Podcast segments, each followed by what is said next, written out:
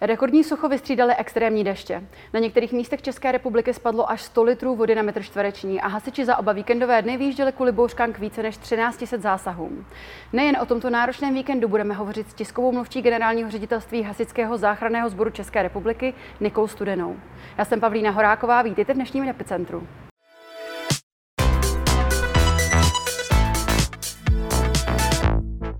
Dobrý den, děkujeme, že se na nás udělala čas. Dobrý den. Už máte tady nějaké finální číslo, ke kolika událostem museli hasiči tento víkend vyjíždět a zajímalo by mě srovnání právě s takovým průměrným hasičským dnem. Určitě ty počty máme, nicméně, když vám teď budu říkat ta suchá čísla, bude to zavádějící, protože samozřejmě my běžně denně vyjíždíme zhruba k 350 událostem, do kterých jsou zahrnuty jak požáry, tak dopravní nehody, tak ty technické pomoci, pod které řadíme právě ty výjezdy k následkům těch větrných smrští nebo dešťových průtrží. K těm technickým událostem jako takovým, tak těch je po celé České republice za den zhruba 175. A když už se teď podíváme tedy na ty dva dny a budeme si shrnovat sobotu a neděli, tak v sobotu se ta situace začala zhoršovat někdy kolem poledního a po obědě už jsme začali vyjíždět, ale zase ne plošně po celé republice, zasaženy byly jenom některé kraje, ale do půlnoci potom takových událostí bylo 600, jenom spojených právě s odstraňováním následků těch přívalových srážek.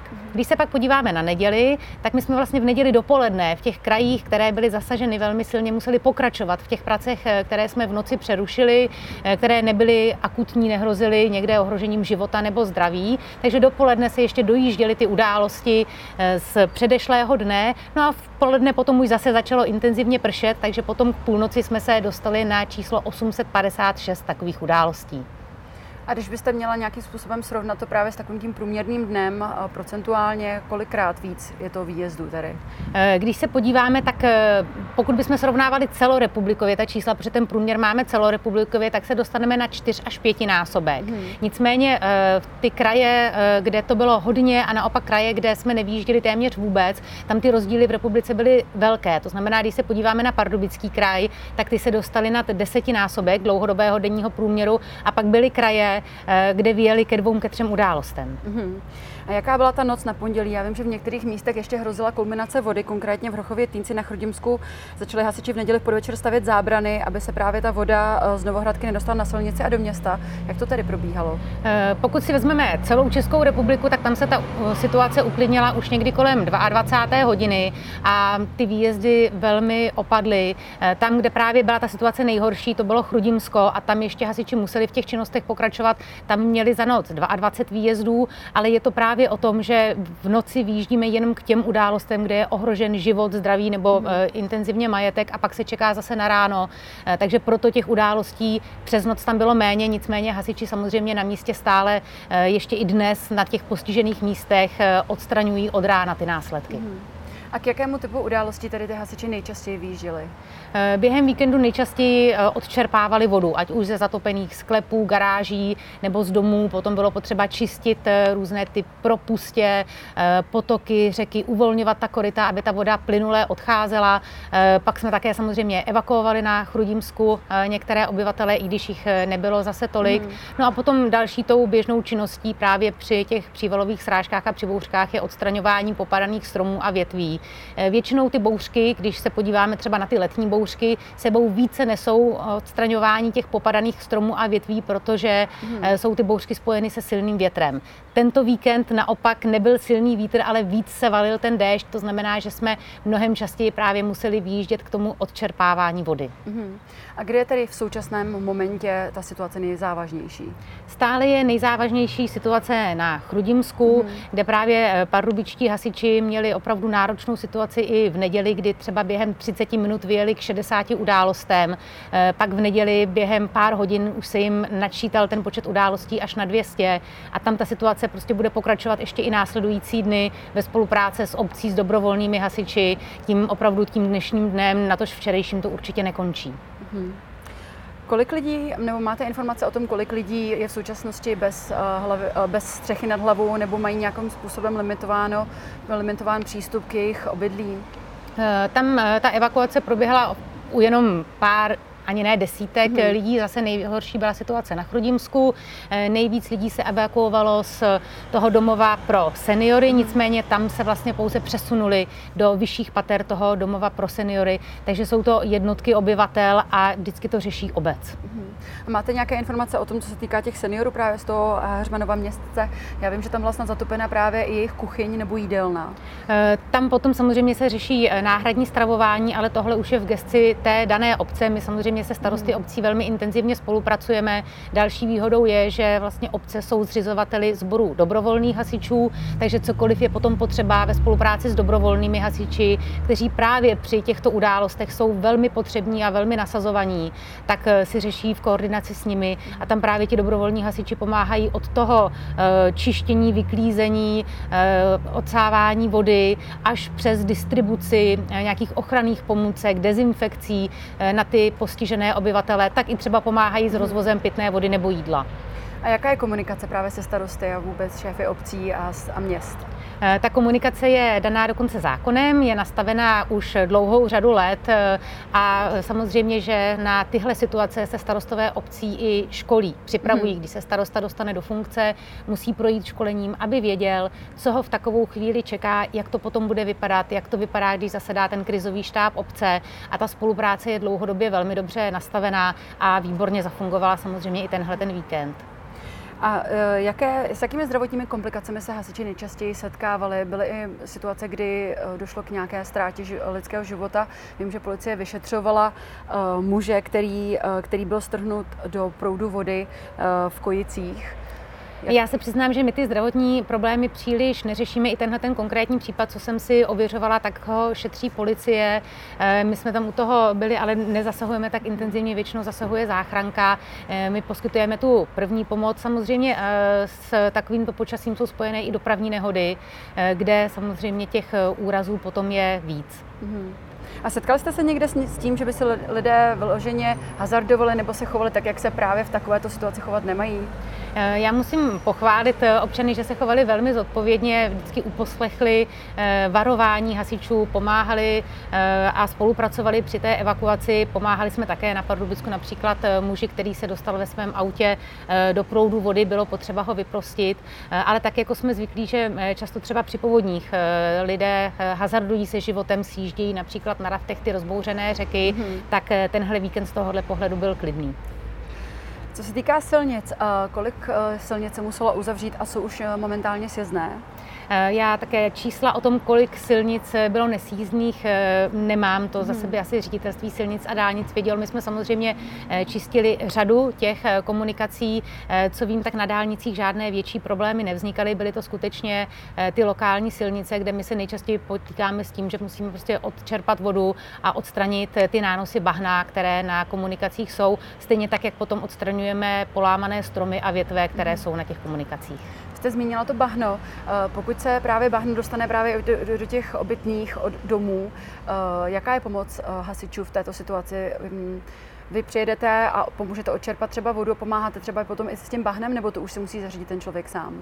Tam je právě ta nezastupitelná spolupráce mezi profesionálními a dobrovolnými hasiči. Protože profesionální hasiči jsou tady od té záchrany života, zdraví a toho bezprostředního ohrožení majetku. To znamená, že my jsme tam v té první fázi, kdy pomáháme odčerpat vodu, propustnit ten tok vlastně toho proudu vody tak, aby neohrozil nikoho na zdraví nebo na životě. A potom, když ta voda opadne, už nehrozí bezprostředně ohrožením nějakého života, tak nastupují dobrovolní hasiči právě ve spolupráci s obcí, která je zřizuje, a ti potom pomáhají čistit to bahno. My třeba jako hasičský záchranný sbor pomáháme tím, že poskytujeme vysoušeče do těch domů, takže mohou si lidé půjčit ten vysoušeč, a právě ve spolupráci s dobrovolnými hasiči, kde ta obec samozřejmě zase ví, kde je například v tom domě někdo starý, kdo už si není schopen pomoct s tím klidem, tak i my potom pomáháme při té organizaci třeba té dobrovolné činnosti, při organizaci těch dobrovolných hasičů. Ten starosta obce zná ty svoje obyvatele, tak řekne, prosím, běžte pomoct tam, běžte tam. I ti lidé z té obce pomohou. Za naší strany z té techniky jsou to hlavně ty vysoušeče, ale pak se prostě vezme lopata, kýbl, kolečko a je potřeba to vyvozit. Máte informace o tom, kolik těch dobrovolných hasičů v České republice je? A nebo kolik, jestli se jejich počet zvyšuje, nebo spíše jak je zájem třeba lidí o to být dobrovolným hasičem?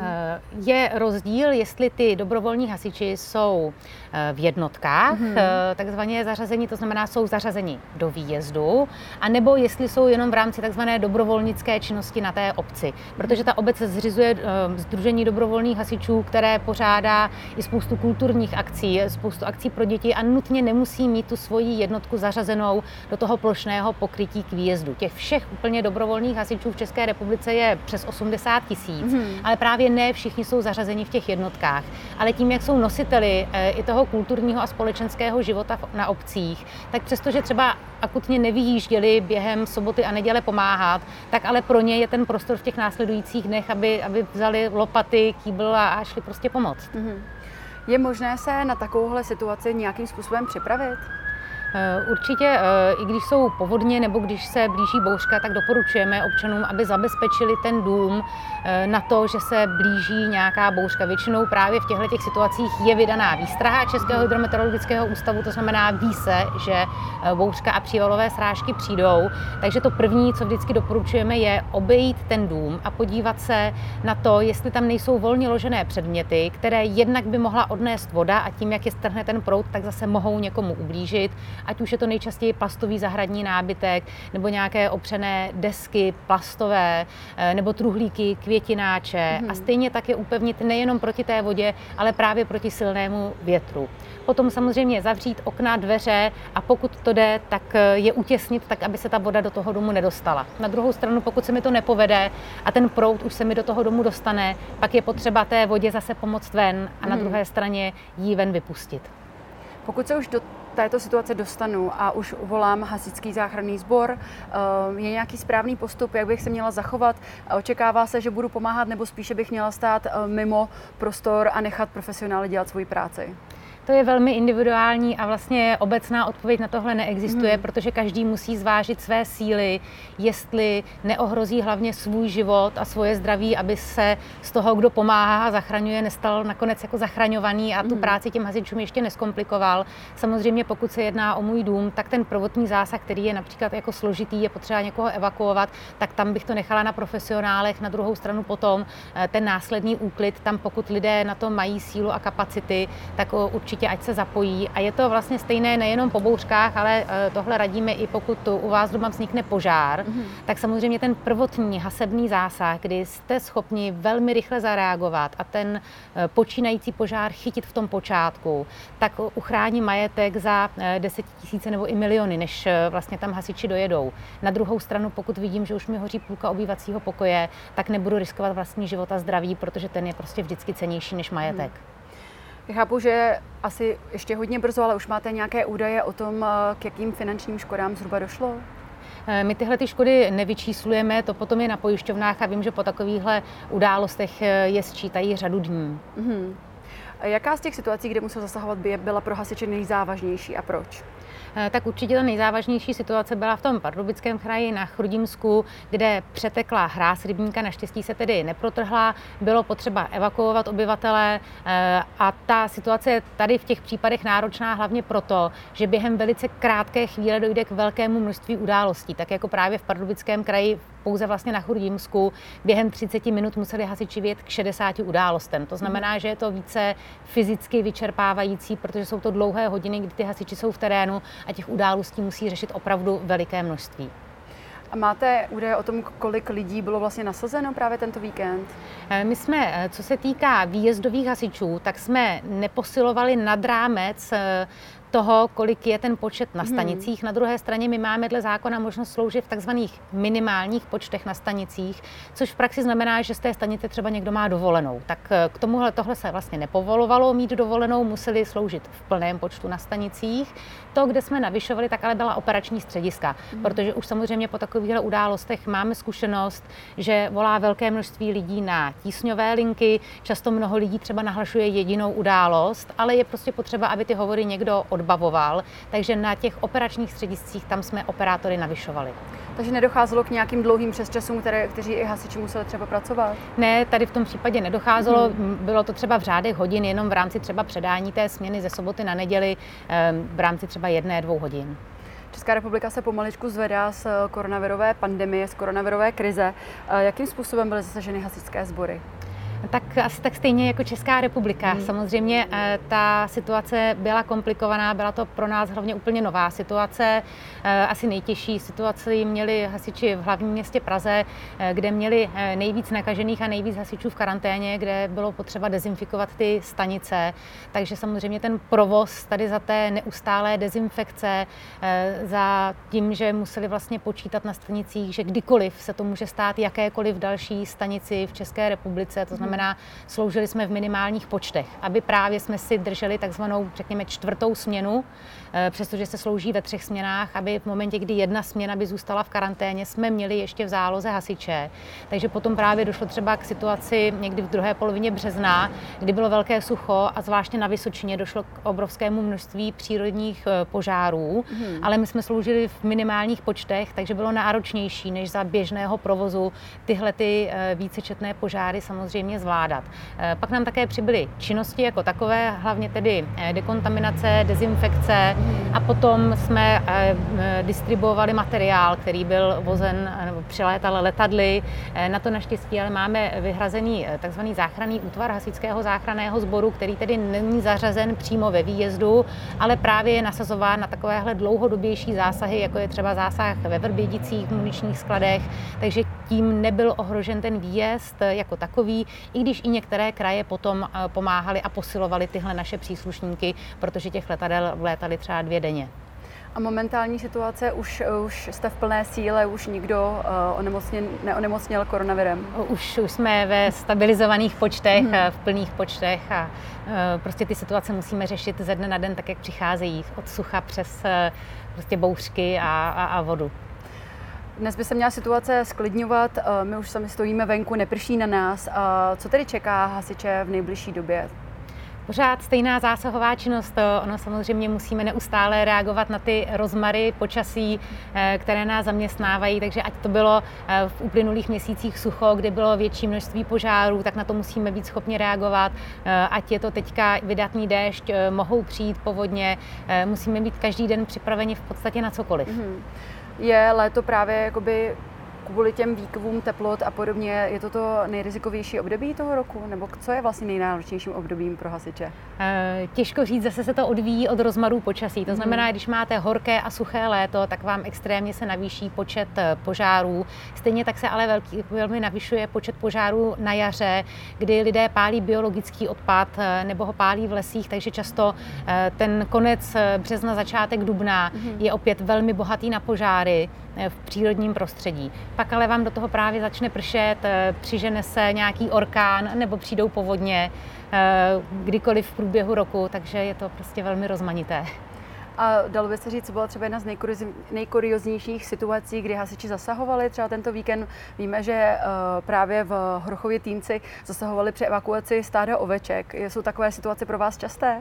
Tak samozřejmě záchrana zvířat patří do naší činnosti i ze zákona a jsou to takové ty často veselější a úsměvnější příběhy, zvláště tedy, když to dobře dopadne a podaří se to zvíře zachránit. A samozřejmě, když jsou povodně nebo takovéhle lokální záplavy, tak se neevakuují pouze lidé, ale evakuují se i zvířata. Ale právě i na to jsou hasiči školeni, aby si s tím poradili. Tolik už mluvčí generálního ředitelství Hasičského záchranného sboru České republiky Nikol Studená. Děkujeme, že jste si na nás udělala čas. Děkuji, hezký den vám i všem divákům. A to už je z dnešního Epicentra vše. Já jen upozorním, že záznam dnešního dílu i společně s těmi ostatními můžete nalézt na bles.cz. Já se s vámi pro dnešek loučím a těšíme se opět zítra ve 3 hodiny. Na viděnou.